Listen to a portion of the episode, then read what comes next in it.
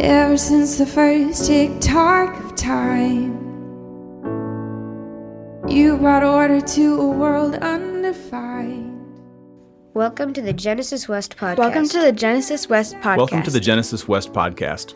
Our, teaching, team is made up of men and women who love asking probing questions of each week's scripture portion. to which our community responds with curiosity, courage, and a desire to, expand, in faith, hope, and love. hope, and love.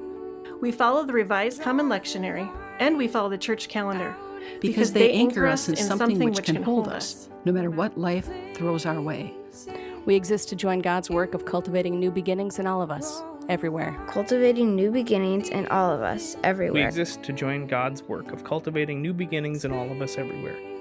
We hope you enjoy this week's teaching. We hope you enjoy this week's teaching. We hope you enjoy this week's teaching.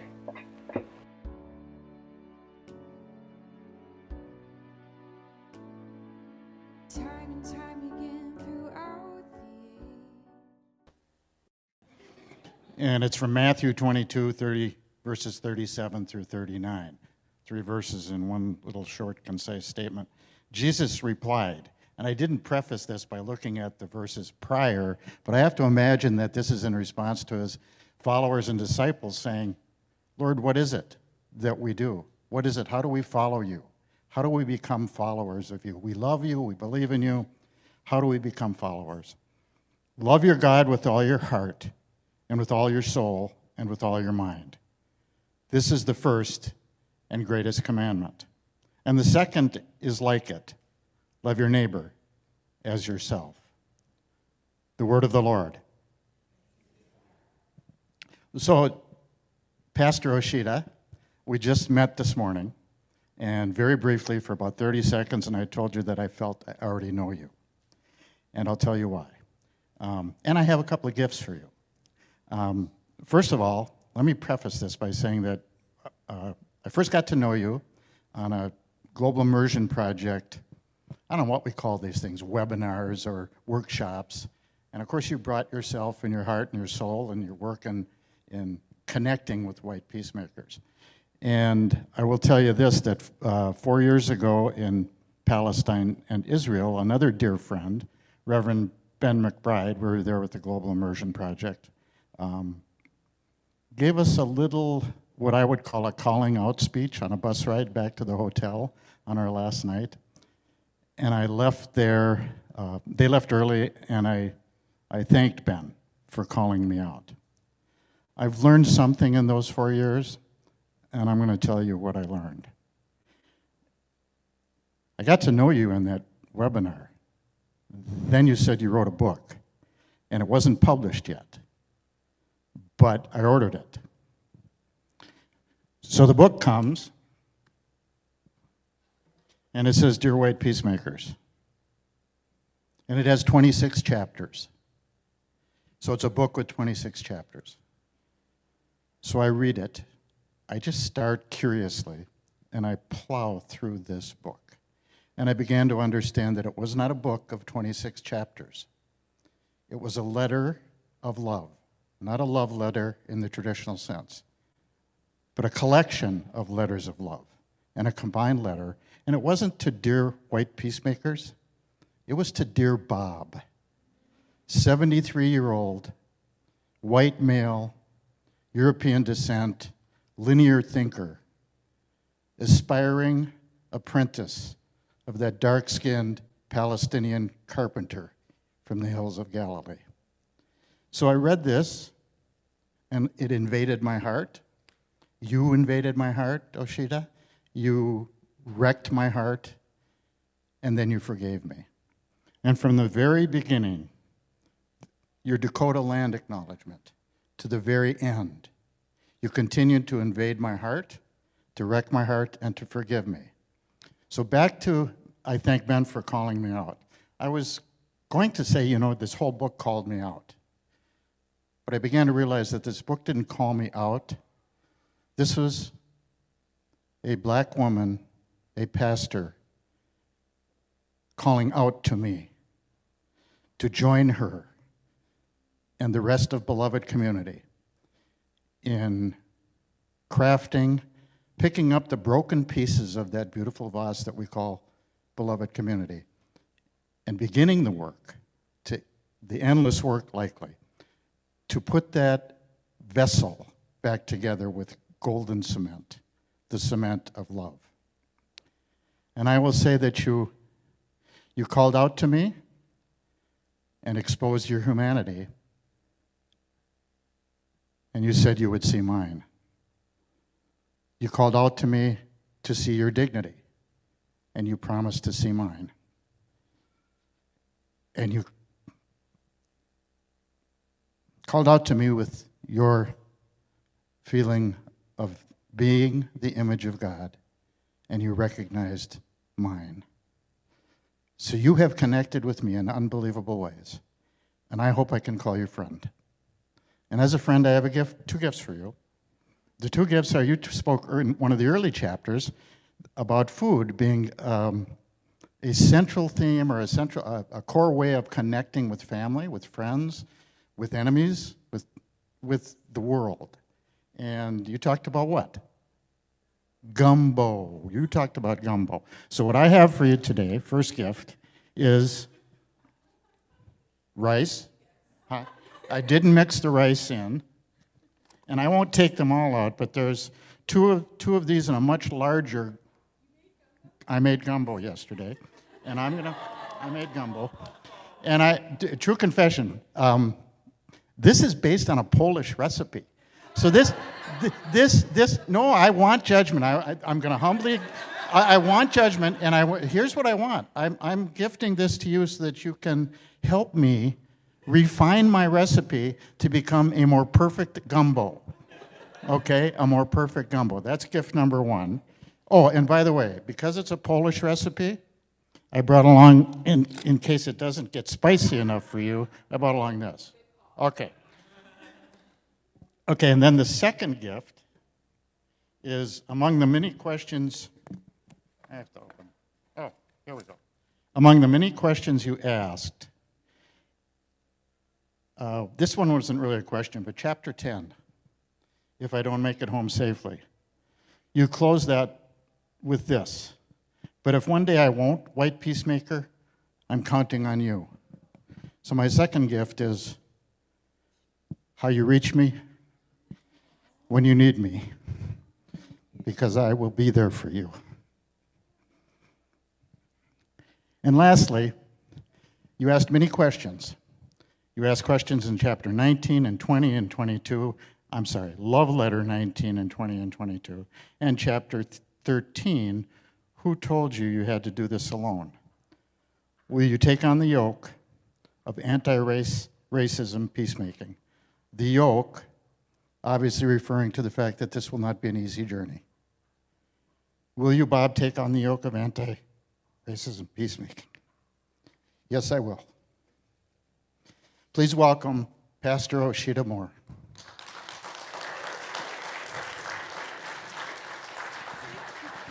They're all disposable containers, so we don't have to bring them back. I'm wired. How do I follow that? What? I am a two on the Enneagram, so that just filled me up for like the rest of the summer. All right. Um, gosh, I feel like there's just been so much goodness, so much Jesus centered goodness this morning that I'm just like, all right, I'll just uh, say a few things and send us, send us on our way. All right. Well, first, I want to say good morning, Genesis. And I just want to commend you and thank you for loving your pastor well enough to give him a sabbatical and encouraging him to take care of himself.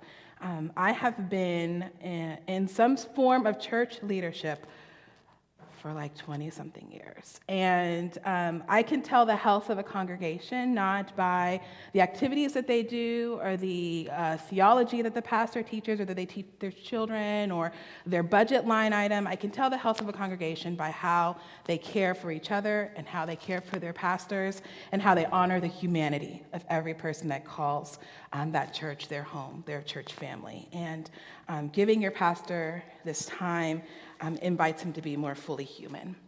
Um, I also have spent the past I would say 15 something years, uh, talking about humanity and asking ourselves, what does it mean to be fully human? Um, what does it mean to follow Jesus, who was 100% God and 100% man? Um, human moving through this world, teaching us what does it look like to be, um, to thrive and to be di- deeply and wholeheartedly connected to God in such a way that, that that connection, that life, that love flows out of us to others, even if it makes some people and some leaders of systems really, really uncomfortable. What does it look like for us to take Jesus' words and say, maybe he really meant it? Like maybe when he said, This is what my kingdom is like, and you should follow me, and then he lived this weird, peculiar, uh, countercultural way that he was like, Yeah, I'm actually asking you to do that thing too. And what does it mean for us to take Jesus' invitation into the culture of the kingdom of God as peacemakers? That we get to embody the peacemaking ethic of the kingdom of God right where we are. What does it mean for us to take that identity as peacemakers and live every day as those who make peace right in front of us? And that is really like where my spiritual formation just really solidified. Where when I went through a massive season of deconstructing all the things that I was raised up in in the evangelical Southern church, and I started stripping all that stuff away, and I really got down to brass tacks like, what is this that I believe, and do I still even believe that? Is that good enough to carry me through the rest of my life? The thing that remained was Jesus, the kingdom of God, and his peacemaking ethic. And so from that moment, I began calling myself a peacemaker because that's what Jesus called his, his disciples. That he, that's what he invited us into, to be peacemakers, for we will be called children of God. And from that work, I have had to kind of work through um, dis, dis, uh, separating peacemaking from all the things that we think make a peacemaker, like all of the ways that they can kind of get out there and get in the midst of issues. Like we often think of peacemakers as people who have a particular kind of personality type and they smell like lavender and they wear kimonos and they're gentle in voice and they never say a bad thing about anybody, at least to their face. And then but then we also think of peacemakers as these people who like go to Palestine and become like human shields and have PhDs and things like diplomacy and actual peacemaking or conflict resolution. But the real thing that I have learned is that Jesus was just a, a, a human person inviting a ragtag group of everyday people into this work of making peace right where they are. And so I had to ask myself, okay, if I'm going to, if I'm never going to smell like lavender and I can sometimes wear a kimono and I say a lot of bad things about people sometimes that I have to ask for forgiveness for. And I, at that season when I was going through that, I was like, had three little ones. There was no way I was going to do all of these this work. I mean, honestly, conflict resolution for me looked like shutting down a tantrum in the Target aisle with a Capri Sun that I stole off the shelf. Like that was really what peacemaking looked like for me, and I had to know that that was enough. And by the grace of God, it was, and it, it is, and it had been a way for me to root my faith journey in something more inclusive and invitational. Because of doing that work, though, as a woman in this particular body, sociologists call it a social location, I am a black woman. I am in an interracial marriage. My husband is white. I'm raising biracial children. Part of peacemaking for me Taking that calling to be a peacemaker meant that I had to wrestle with things that I never wanted to talk about. Like I had to talk about what does it look like for me to be dark skinned in predominantly white spaces? What does it mean to be somebody that was formed in a Southern tradition by Black Southern people who love food and love seasoning? That is so important. And how do I go to a potluck and be in community with people who, like, say, oh, just a dash of salt will do? How do I do that? How do I do that?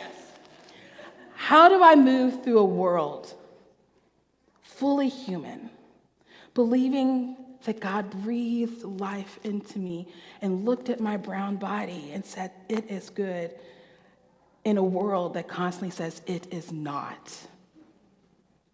And it does not matter.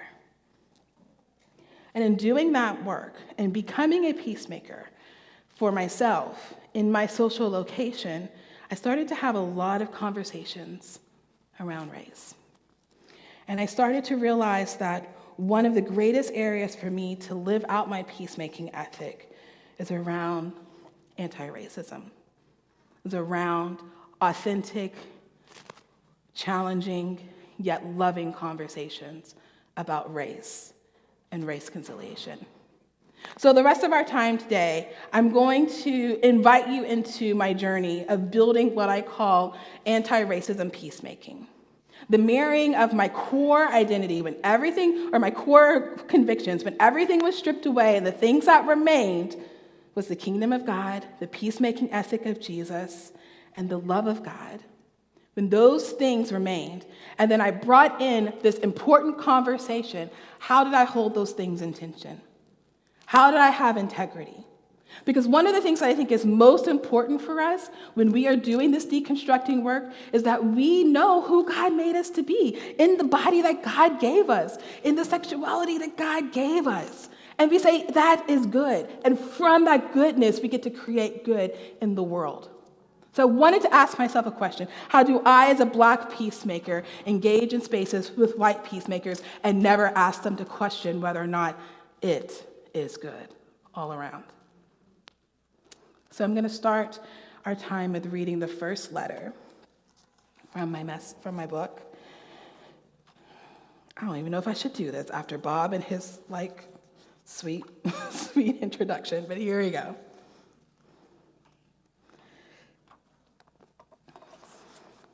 So, this is our invitation to this conversation. Come to the table. Dear white peacemakers, I have begun this introduction letter three times and deleted it three times. I keep seeing your faces. Mostly, I keep seeing your eyes and the emotions you bring to this conversation on race at this moment of racial uprising. I see the fear, I see the confusion, I see the shame, I see the defensiveness. I see the fog of disinterest and the storm of discomfort. I see you. I also worry about you. You watched George Floyd murdered before your eyes by a white police officer.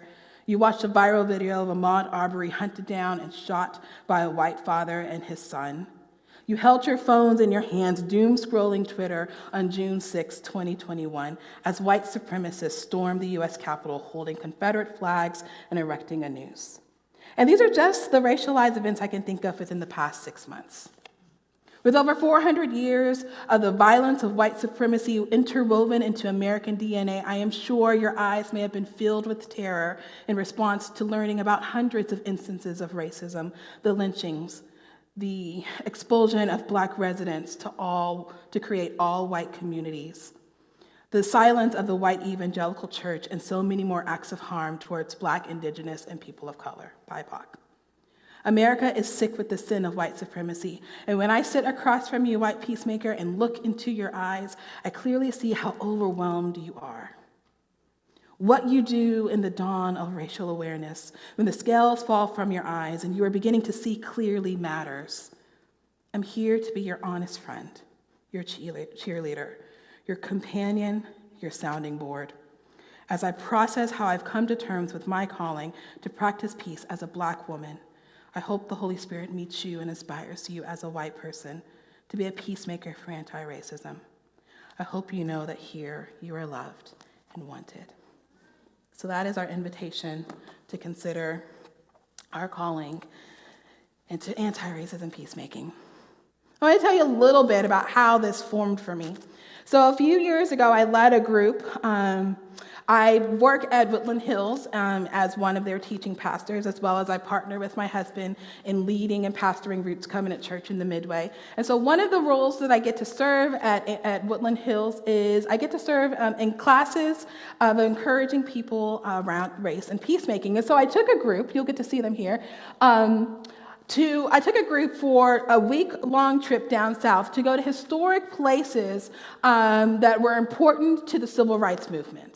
So we went down south and we visited. Um, we went to we visited the Dr. King Center and we visited um, Michael Ferguson's memorial and uh, we we went to the Legacy Museum where we stood underneath these concrete pillars with names of Black innocent people who were lynched and and through the whole trip um, I, I really had this desire to help them get it. See, I had been spending time with them for several, several weeks by this point, where I was read, we were reading books together, we were having dialogue. I was answering the myriad of whys. Why are we having this conversation? Doesn't it feel more divisive? Is it really that hard? Why is this important to me as a white person? What do I even have to offer in this conversation as a white person? And so I spent the, the, the first seven weeks with that group, just fielding all these questions, kind of laying um, a very good, in my in my sense, I mean, I, I wrote the curriculum, so I hope it was good.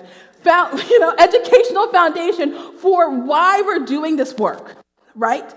And so my goal on that trip was just to bring it home. Like we were going to go to the places we talked about. And I, with this group, just was unrelenting. Like, I was like, okay, we are listening to this podcast on the drive. We're getting to this place. We're going to walk around. You will be silent and reflective. Then we will come. We will talk about all those things. You will be honest about the, th- the things you saw. Then we're going to go. We're going to get away with the Lord. We're going to be convicted. Confession, confession, confession. Then we're going to come back and do it again. So, seven days of this over and over and over again with this group. And at the end of the trip, um, well, I, let me back up. Halfway through the trip, I was just getting so overwhelmed by the things that I was seeing alongside this group of white peacemakers as a black woman watching, seeing all of these plaques and all of these statues and reading all these stories of horrific harm done to people who look like me, who look like my father, who look like my brother. And so I noticed one night sitting by a lake um, that all of the violence and the bitterness and the retributive anger um, that I was experiencing as I was watching these things was getting on the inside of me. And that that unrelenting, do it again, do it again, stay in it, stay in it. That was just me kind of just working out all of my hurt feelings with that group. I sat by that lake and I texted my girlfriend, one of my friends, and I said, Hey, I am no, I, I don't feel peace doing this work. And I feel like I'm doing something wrong. And I can't seem to separate the violence of what I'm experiencing from the violent feelings inside of me. And I feel like I'm putting it out on them. And she prayed for me. And then the next day, I just jumped right back into it more, more, more. Do it, do it, do it. Until the very end of the trip, uh, it was the very last day. It was our it was our one travel day. It was like 14 hours in the van, um, and making our way back up to the Twin Cities. And we get um, to this gas station, and I, and I am like done. I need powdered sugar donuts. I need a frappuccino. I need it stat. So I go into the convenience store and I get all my things and I'm walking out and I'm still just over it. Like I am just like, okay, I will never talk about race in a predominantly white space ever, ever again. Like I just can't handle it. And I'm walking out and I see um, one of the women um, in this picture. I see her just leaned up against the wall of the convenience store, holding her phone and just weeping. And I said to myself, good. She feels right now the way I have felt my whole life. And then the Lord convicted me and said, She is not feeling like she is beloved because of the things she's seen this week. And she is not going to go back to do this work with any joy or any hope because her core humanness has been attacked this whole week. And my friend Sarah does this thing where she wakes up in the morning and she says, Mother God, how do you want to mother me?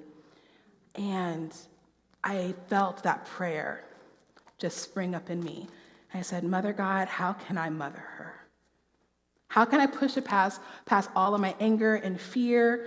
How do I acknowledge that that can be a problematic act for me as a black woman stepping in and hugging a white person, especially after a hard week of talking about race? But how can I show her belovedness?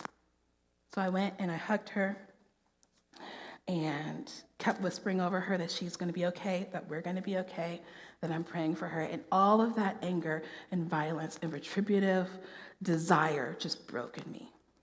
The peace ethic of Jesus flooded in. And I realized that for me, doing this work, I have to do it a little differently. So here are some of the reasons why I was do it, do it, do it. See, we have been kind of formed as a church to think about race as racial, race conciliation, racial reconciliation. And this is basically the idea of like, as long as we're really good, as long as we like love black people and we have a few black people or people of color in our church, and we like, you know, maybe we have like a Martin Luther King Sunday, or maybe we sing in, in, in different languages, um, as long as we don't have, you know, um, active and uh, resistance towards them, as long as we're polite and kind to them, as long as you see me hugging them in the narthex, then we are a reconciled church. And see, that was the thing that I struggled the most with, that I wanted to kind of break in that group, is this equating race conciliation or us actually being a unified community as just us being kind to each other. You see, because kindness doesn't break the systems that prevent me from feeling like it is good in this body. So there are some problems with racial reconciliation, just in the way that we have traditionally been taught about it. It's just we are one in Christ. You know, we are there, there, There's no difference in races. We all bleed red. You know, focuses on personal posture as an indication of internalized racism. That's all we talk about is are you in personal good relationship with people of color? It ignores or downplays systemic racism, and it creates obstacles for the church to truly be multicultural. Because if I am, a, as a black congregant, experience something like we all communally experience when we watch George Floyd die, the very first thing that so many black, so many uh, uh, disciples of color think is, where am I going to go to church? Like when I go to church this next Sunday, are they going to say something about what we just saw?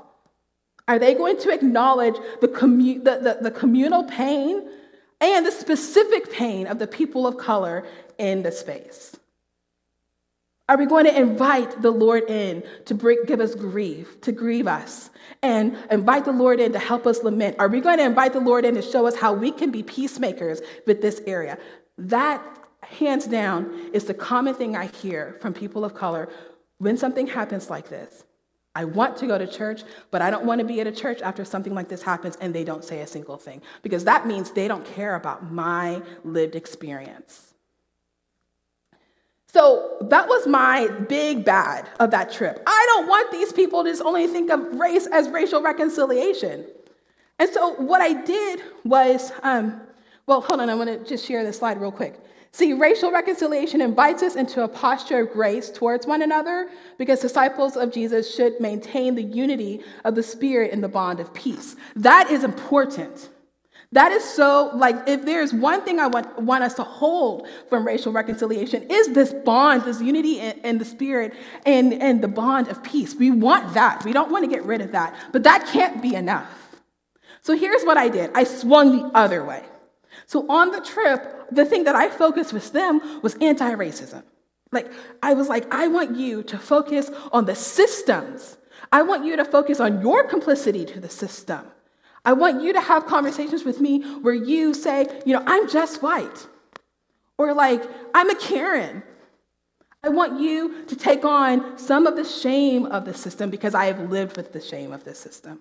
That tends to be a byproduct, maybe not the, maybe not the primary goal of it, but that tends to be a byproduct when we only focus on our anti racism work um, as systemic. And so here are three problems that I noticed. So the first one is it focuses on systemic change. It's really, really good uh, around that. Um, as uh, as uh, secondary, or no, as primary to interper, uh, as primary and interpersonal, uh, interrelational unity is secondary. So, systemic change is the most important thing that we do together. If we get along, if we have good friends, if you're my white kind of right, if you're my right kind of white, then we're good. But that's not really my goal here. I want to talk about how we defund the police. I want to talk about how we protest together. It ignores or downplays the trauma response of white learners. Oftentimes, when we do this work, because we're so focused on the systems, we're so focused on changing, of you doing the work, that we don't realize that doing the work inspires a trauma, it evokes a trauma response in you. That you are unlearning and you are undoing. That there is a necessity of love and community and connectedness as you begin to rebuild. And then the third problem is it creates obstacles for the church to be a witness of Christ like love and unity. So I have been in a part of so many churches where we do that, they, they, we fully understand that we as as a church, uh, wanting to be peacemakers, we're going to focus on the systemic aspect of it. But I've noticed that in those churches, there's a lot of um, just kind of mistrust, walking on eggshells when it comes to authentically talking about the pain across the board that we all are experiencing because of the lie of white supremacy. So, the thing that I would want us to hold on from anti racism, though, is that it calls us to the grit of dismantling racism as we are committed to take up our cross. So, we are committed to do the work, to live sacrificially. And I think when, when we focus on our work around this area, primarily using anti racism as our framework, we are really good at having a checklist and having a bookshelf filled with everything, listening to all the right people and doing all the right things, but oftentimes we're not in right relatedness with each other. We need a third way, a way that is defined by grit and grace.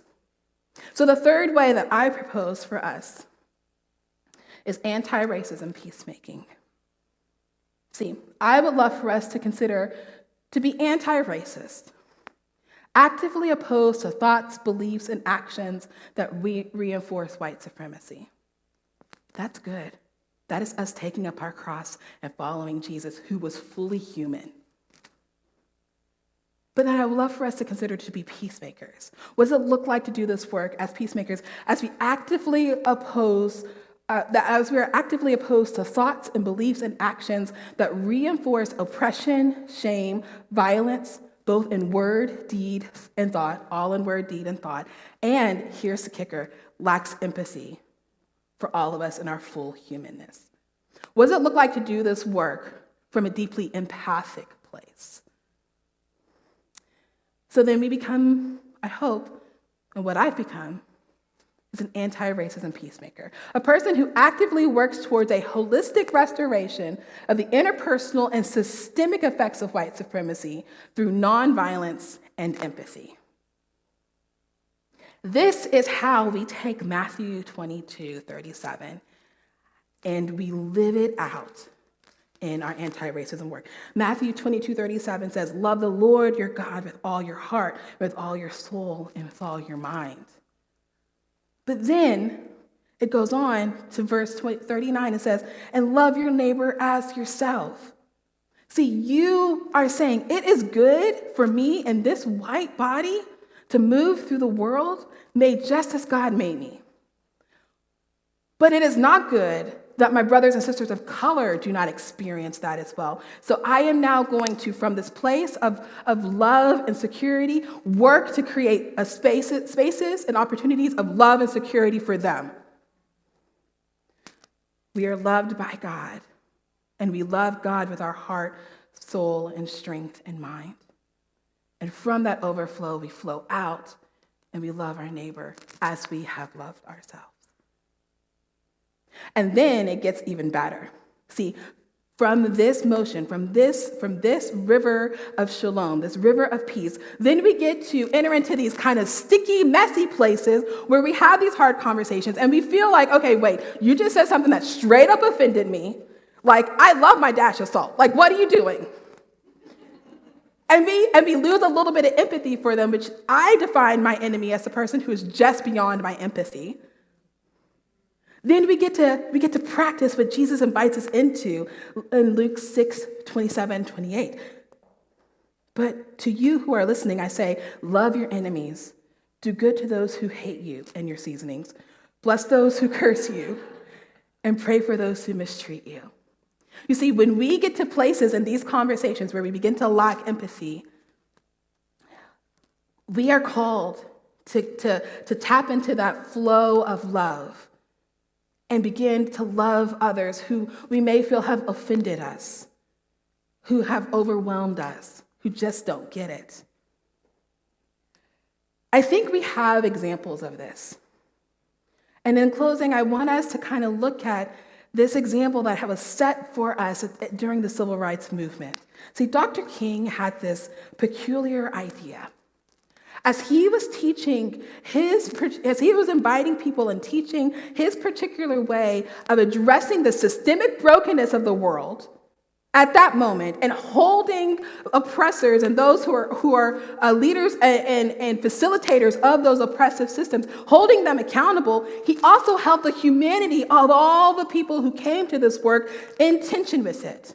One of my favorite stories is he was marching and a, a, a, couple of white men just like got in his face and was screaming hateful words at him. And he turned to one of them and said, You are too, you are too good looking and too smart to have such hate in your heart. There is an intentionality in Dr. King of addressing systemic brokenness and in loving the humanity of the person in front of us. And so Dr. King invites us into this idea of the beloved community. He says the end is, is reconciliation, the end is redemption, the end is the creation of the beloved community. It is this type of spirit and this type of love that can transform opponents into friends. It is this type of understanding goodwill that will transform the deep gloom of the old age into the exuberant gladness of the new age. It is this love which will bring about miracles in the hearts of men and women. In his book about the beloved community, Charles Marsh goes on and explains the idea of the beloved community in this way. He says, King's concept of love was surely not the platitudinous, all you need is love. It was rather the passion to make human life and social existence a parable of God's love for the world. It was agape, the outrageous venture of loving the other without conditions, a risk and costly sacrifice, grit and grace anti racism, peacemaking. Parable of love and costly sacrifice. We need to do it both, y'all. So, this is why when I came back from that trip, I walked around Como Lake several times just, just examining how I failed as a peacemaker and how I can do better. And I spent a lot of time studying Henri Nouwen and his, his like incredible, just game changing work around belovedness and realized that belovedness, rooting my anti racism in belovedness, keeps all of those retributive anger and violence and mistrust, it keeps it all in check. You see, if I believe that I am beloved just as I am, in this brown skin, in my social location. And I believe that you are beloved just as you are, in your skin, in your social location. Then we get to do something incredible. We get to do something that is transformative. We get to create a community of belovedness. Henri Nouwen says, if it is true that we are not only are the beloved, but also have to become the beloved, if it is true that we not only are the children of God, but also have to become children of God, if all of this is true, how then can we get a grip on this process of becoming? If the spiritual life is not simply a way of being, but also a way of becoming, when then is the nature of this becoming? The nature of this becoming is when you, Genesis, decide that you are going to be a community of anti racism peacemakers. And that you are going to be a community that owns your individual belovedness, but you don't stop there. You proclaim the belovedness of others. And then as a community, you, you resound belovedness in all the things you do, in the ways that you protest, in the ways that you show up, in the ways that you teach, in the ways that you eat. You get to become the beloved community. So as I close, I'm going to share with you what I do whenever I teach anti racism. Because I came back from that trip a couple of years ago, and I still had the responsibility of teaching anti racism and peacemaking. It's still part of my job, and so I shifted everything.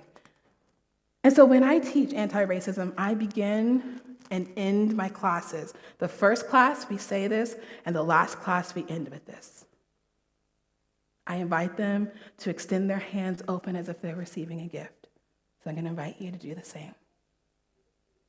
And I say, we are becoming the beloved community, friends. So, this is our covenant to each other that we will say, I am beloved.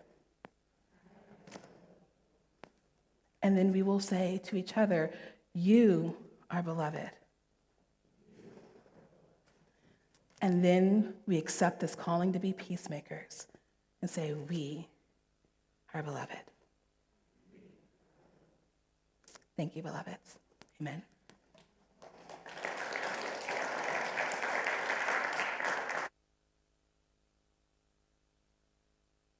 So now I'm going to um, invite us into a time of confession. So I know that a message that, like the one I just shared, triggers a lot of trauma responses in you and maybe triggers some beautiful and good conviction from the Holy Spirit in you. And so I want to hold this space to acknowledge that and invite the Spirit of the Lord to come and minister to us as we do this prayer, participate in this prayer of confession together. So uh, I believe that it's going to be on the screen behind us. I'm so sorry.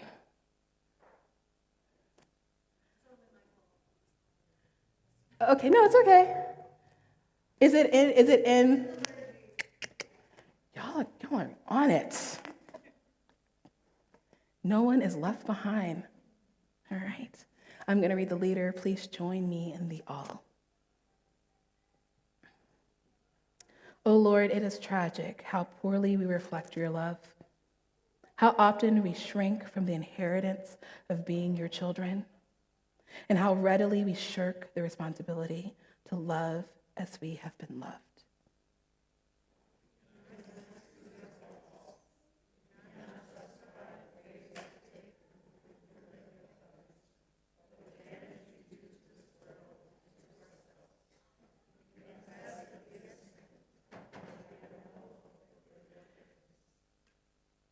And so we ask it in hope and in trust that your love, your perfect love, made human in Jesus Christ, who walked among us and knows every hair on our heads and every movement of our lives, speaks quietly to our troubled souls. Your words of life I do not condemn you. Go and sin no more.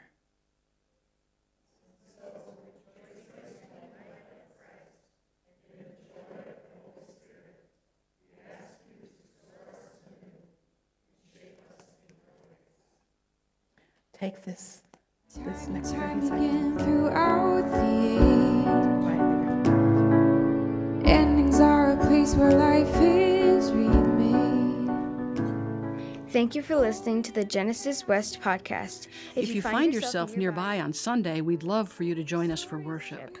We meet at Elam Church Center in Robbinsdale, Minnesota. If you, if you have, have, any questions, questions or would like to connect with us, please visit us at www.genesiscov.org.